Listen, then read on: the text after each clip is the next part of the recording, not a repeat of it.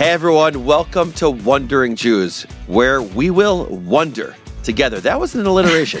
Hi, I'm Mijal Bitton. I'm a Jewish spiritual leader, a sociologist, and someone who loves asking questions and having new experiences. and I'm Noam Weissman. I'm an educator and the host of another podcast, Unpacking Israeli History. And this podcast is our way of trying to understand the Jewish world and the world around us, how to understand our present, our history, our ideas, and everything else. And this is how this is going to work. Every week, one of us is going to lead the other one in conversation about a topic that we've been thinking about, struggling with, maybe even arguing about. It'll be respectful, but also hopefully honest and provocative. I like that part. But before we dive into this week's episode, let's get to know each other a little bit better, Noam. Usually, we're going to take some questions from our audience, but since it's the first episode, we don't really have an audience yet. So this week, we'll open with a question from our producer, Rivki. So, Noam, here it goes. Okay, I'm ready. If you could have dinner with any person throughout history, who would you pick, and obviously why? I'm going to cheat in answering this question, as you could probably imagine. And here's what I'm going to do I'm going to answer it by saying it's not the person I want to have dinner with, but two people I want to have dinner with. No, because no, I want I'm- them to be in conversation. No, I, you that's what I'm gonna do. Listen to this cheat. Listen to this cheat first. I want to have Yishai Leibowitz in conversation with the Lubavitcher Rebbe, and I want to moderate that conversation and see how that goes. That's what I want to do. That's what I want to do. Okay, first of all, that's just majorly cheating. Uh, second of all, can you tell us who are these two people and why do you want them to be in conversation?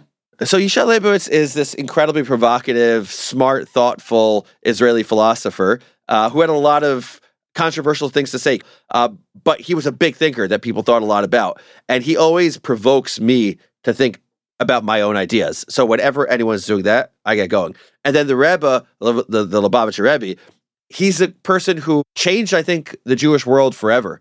Changed it, just changed it. Uh, but the two of them have different concepts of what Judaism should look like.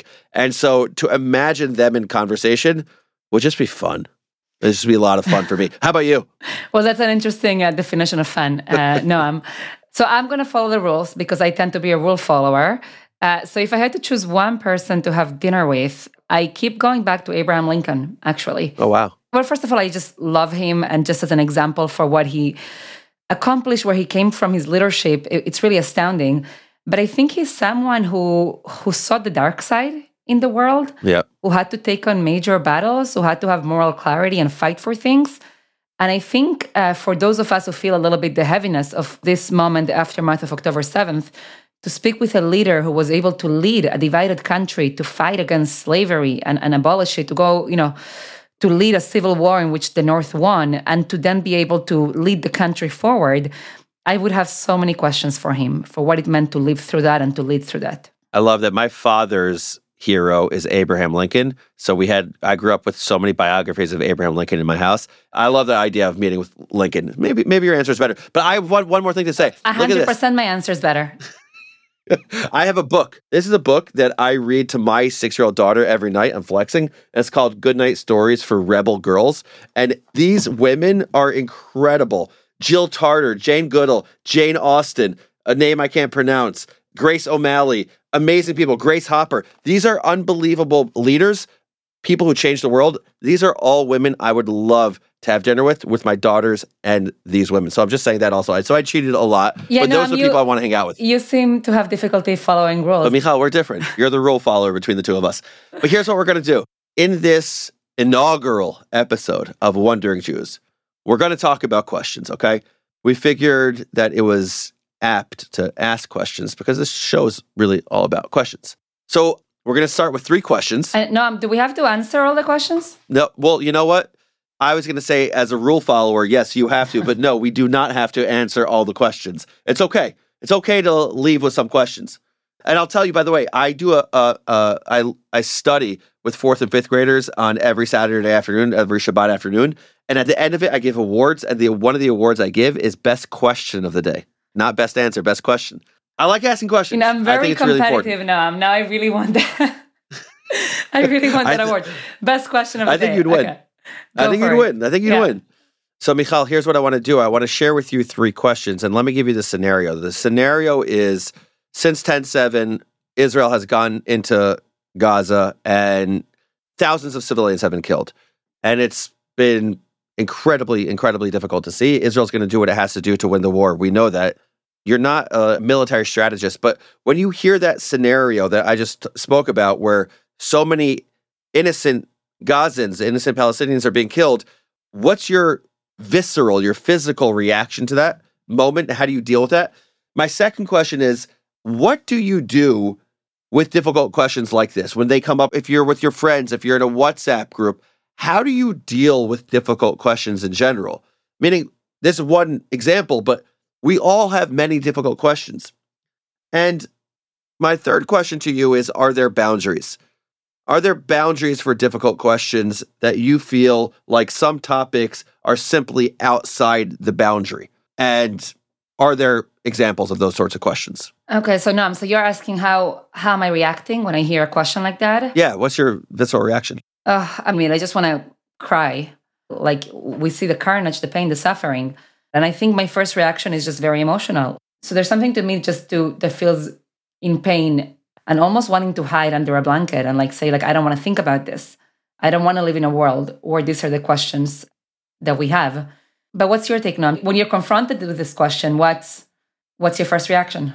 I think depending on the context, I I'm different. Like you and I are both we're out in the public teaching. And when people ask me these sorts of questions, I know what the right answer is to answer these sorts of difficult moments, you know. But like you said, like there's a human component also. And the human component is tougher for me because at a Shabbat table, for example, people bring up what's going on in Israel.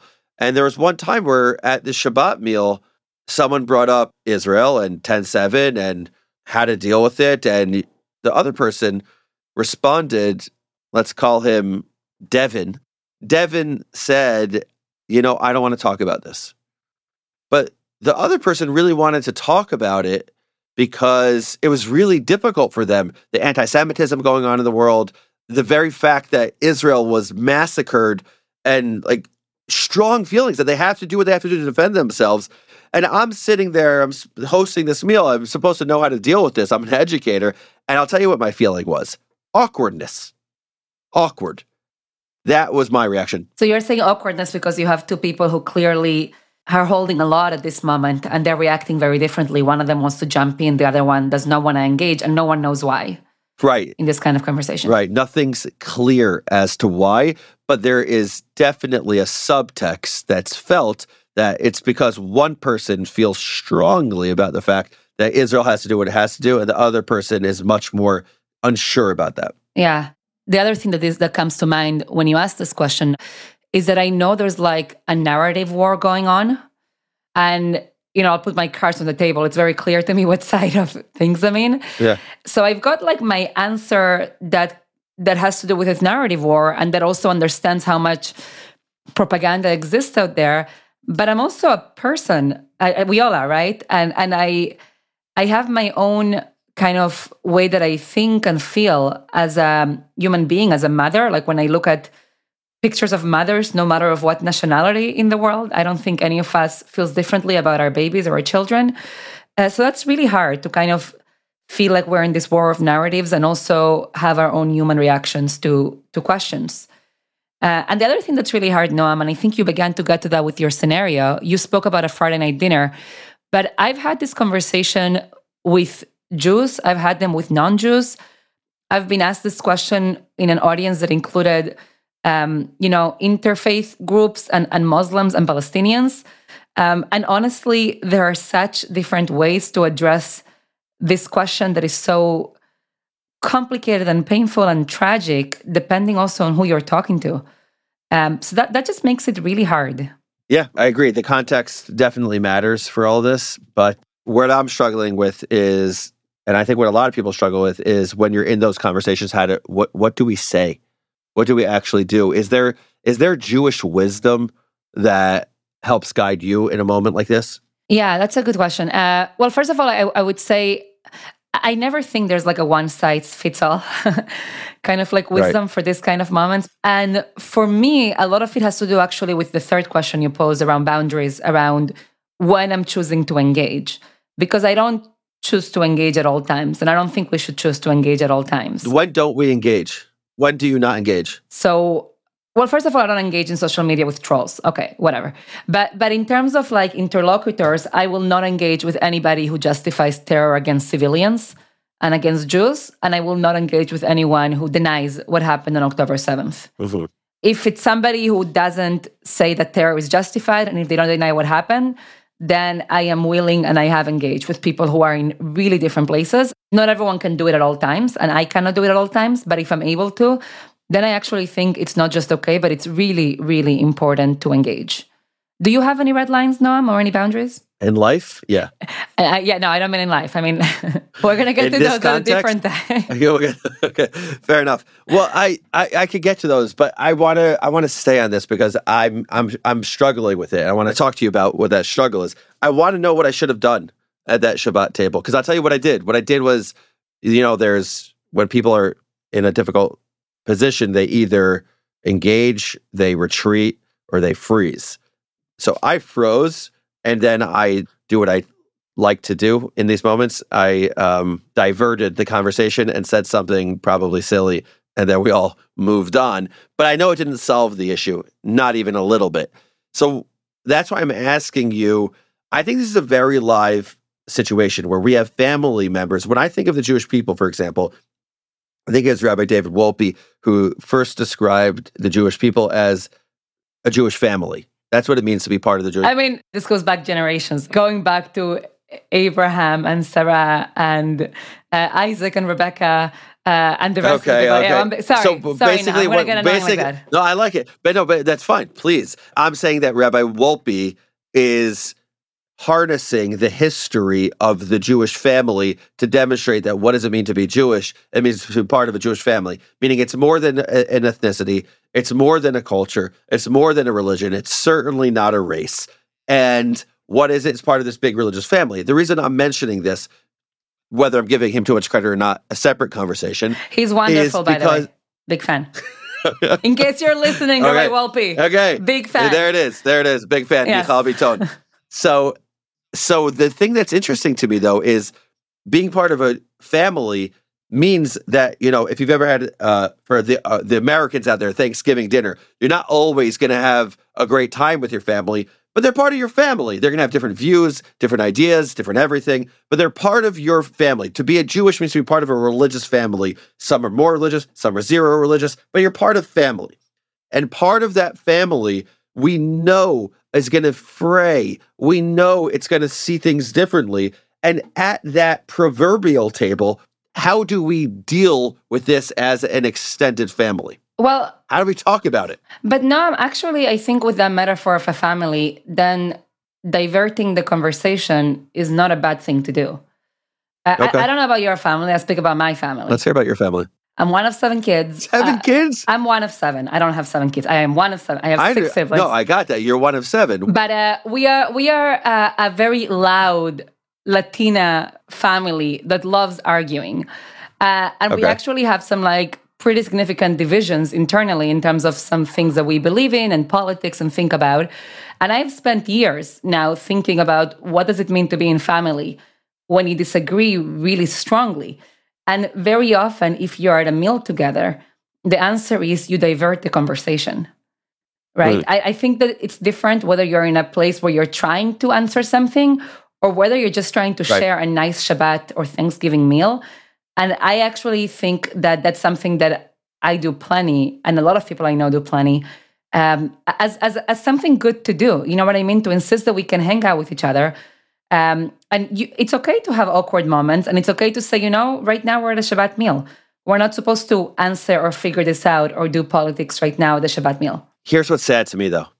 And it's it's so predictable, but it's sad. 10-7, there was shock. 10-8, I think what happened was a unity that we hadn't seen in a very long time. And- you could say it was superficial, short-lived. But now we live in a world in which that unity doesn't exist anymore. It doesn't exist anymore.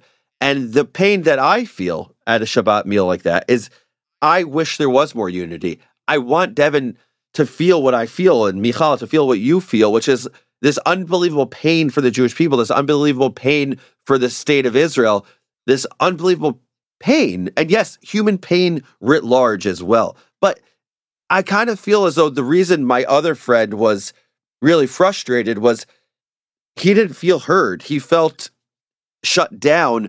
And it almost feels like it's paralysis at that moment because there's nowhere to go. Because if I'm going to make this person feel okay, the first person who wants to talk about it, then I'm going to necessarily be harming that other person. And that other person I disagreed with. I didn't like that he said, let's not talk about this. Well, no, you have no idea why he said, let's not talk about it. You have no idea, do you? I would say I am not sure 100% as to the reason why. But it certainly seemed as though it's because their perspective they knew would make the rest of the Shabbat table feel uncomfortable, which is why they didn't want to talk about it. But you're right. You're right. There is a presumption behind all of us. I just think that right now we're all holding so many emotions. I know there's times when I don't want to talk about things because I can't, right. Emotionally or for whatever reason. Uh, I don't know. Listen, no, I uh, I think there's also a distinction that I that I make that, that's important to me. I have my circle of friends. I have my family members. I have my community that I will mourn with, bleed with, pray with. And then I have people that I will engage in conversation with, and they're often outside of that circle. Um, and I think that those are different and you do different things. So I think there's some people that I want to be with in community, share, share, like be, be myself fully and just let go and just be able to not have to explain why I feel a certain thing. And then there's people that I will insist that I want to engage with who are in a very different place. Do you get what I'm saying? Like I'm not going to treat these two uh, things as the same thing. I do get it. I get it. I and get I think it. you're and being I think a good that, host.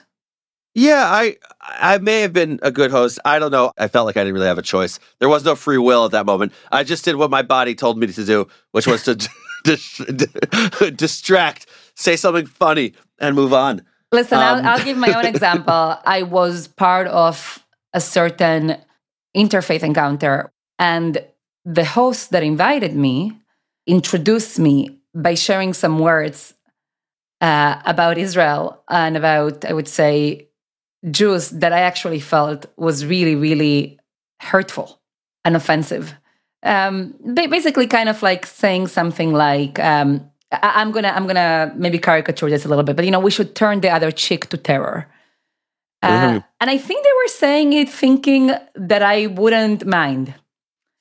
and I had this moment there, and there was an audience, and it was live. And I you asked me how things feel, right? Mhm. And I am on the one hand, I'm like, my stomach is hurting because, you know, he's saying something that I find so painful. Yeah. And I had to figure out, like, on the spot, like, how do I engage? How do I answer? But the calculus that I had in my mind is how do I honor the fact that I was invited here? How do I honor the fact that I really don't think this person has bad intentions? And at the same time, how do I honor my own sense of dignity as a Jew and speaking up for my people? Um, so, so there's all of these different factors. So what'd you do? What What did I you do. do? What did I do? Yeah. I'm going to say this a lot, but I try to think, what would Rabbi Sacks do? I had like one minute to figure this out while he was Well, finishing. so, so so tell me tell me about Rabbi Sacks. I love Rabbi Sacks, but tell me about him. okay, I would need like many, many hours to talk about Rabbi Sacks. So no, tell me about him. I, tell I know, tell I me know. about I him in 30 wasn't gonna, seconds. No, I wasn't going to do 30 hours. seconds. Okay. This isn't a lecture. 30 seconds. Give me 30 seconds on Rabbi Sacks. Uh, he was uh, an amazing thinker, spiritual leader, rabbi, uh, a personal teacher of mine. And I would say he had a voice that could speak across difference. Mhm. And you know what he would do, Noam, What? in, in these moments when he was engaging? What? The first thing that he would do is he would try to acknowledge where the other person is coming from. Like try to, and even when people like he would disagree with so much. What a simple but brilliant tool of human communication. Simply see where the other person's coming from first and and and demonstrate interpret them charitably also. Yeah? Yeah. Or no? Yeah. And I would say that you can do this when you have certain red lines, right? So I'm not doing this with someone who's denying what happened in October 7th. I'm not doing this with someone who's justifying terror. There, I will never do something like this. I think that's, you know, capitulating to evil if you want me to be dramatic here. I like drama. Okay, all right, a little bit of drama, but but I tried I tried to do that now. I actually tried to acknowledge that we're going to agree on some things, disagree on others. I tried to acknowledge where I thought this person said things that moved me. and that I had a similar religious impulse.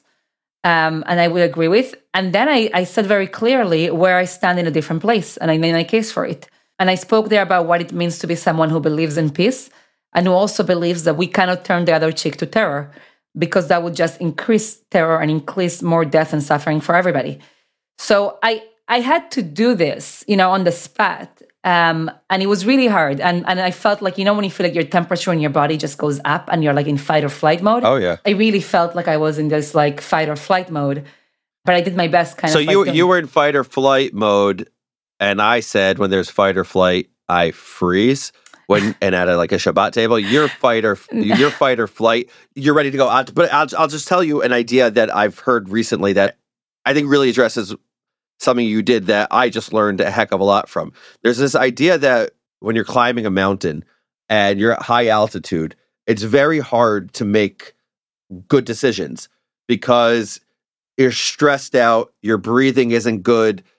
It's very hard. If so if you're posed with a really difficult ethical decision when you're climbing this mountain, it's hard. You're feeling stress. So what you have to do before you get to the top of that mountain where you you're you have no oxygen, you have to decide way in advance how to think about something, what your red lines are, what your values are, so that when you're in that moment that you're talking about, it's actually in many ways incredibly rehearsed already so that you don't feel uncomfortable. You don't feel overly stressed out to the point that you can't breathe, that you don't have oxygen.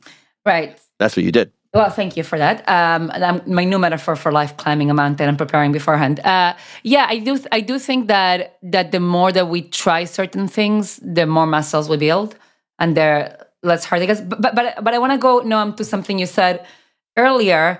I think this kind of conversation I just described and your dinner table on Shabbat are so different from each other. Right. And I think they actually require very different things. And my goal right.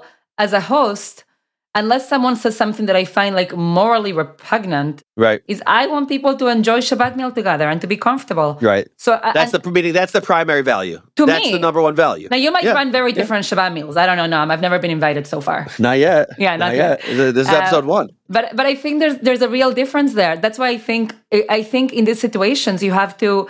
It's not one size fits all. You have to see like who are you talking to? Why are we here? Are there any like consensus that we have? It's not simple at all. It's not simple at all to figure this out. I have a thought that I want to share. Go for it. I like to view myself as an educator. And one of the primary ways that I like to teach is to make sure that there's this paradigm. I forgot the name of the person who came up with it, so I apologize to the person, but it's not my idea. There's two ways to address a difficult situation. Way number one is to be a soldier, and way number two is to be a scout. Two different ways to approach something that's really challenging, really difficult. A soldier defends, a scout explores, right? And educationally, I like to think that the goal is to explore more than it is to defend. I'm thinking that right now, the only way to go about the educational experience is to be in defensive mode more than exploratory mode. And for me, that's particularly difficult as someone who has developed curriculum and created a career that is exclusively about exploration and very little about defensiveness. That's the thought that I have right now. How about you, Mijal? Uh, well, I want to think more about that metaphor, the, the scout versus soldier. Um, I'll add a takeaway here, Noam, which is that maybe we have to. You spoke about exploring and being in war mode, and I want to actually add a third, which is like diverting the conversation or spending time together. Or like, I, I, think it's okay to be in a mode that is about being together with each other and not trying to resolve things or explore them or defend them constantly. And I think we need to insist on that. I like it. Thank you. That's good. Thank you. Well, I want to get an invitation to your Shabbat table. Done. I praise you diverting the conversation before Noam. I don't know if I do enough of it actually. Um, so I, maybe an action item for me would be in these situations to not always go into warrior or scout or spy, whatever scout mode, uh, but to also just um, you know pass the challah uh, to the next person. just pass the challah. Um, so long as it comes with the dip. How about that? Matbucha, and then we're we're sold. Deal. Sold. good. Sold. Or homemade hummus, that I would be okay with. Why homemade? I- It doesn't have to be homemade.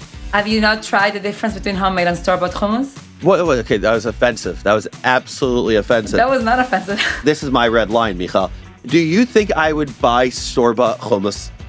Like, yes. honestly. Yes, I do. Oh my. Just kidding. I actually buy store bought hummus because I hate I cooking. don't. Yeah, I, I hate being I in the d- kitchen. No, we don't do a store bought hummus. Yeah, okay. So don't, don't come to my house. For I will bring my own hummus when I come to your house. That's why I'm going to invite you. Wondering Jews is a production of Unpacked, a division of OpenDor Media. Subscribe to Wondering Jews wherever you're listening to this pod, and follow Unpacked at all the social media places. Just look for at Jewish Unpacked. And most of all, be in touch. Write to us at wonderingjews at jewishunpacked.com. This episode was hosted by Mijal Bitton and Noam Weissman. Audio was edited by Rob Pera, and were produced by Rivki Stern.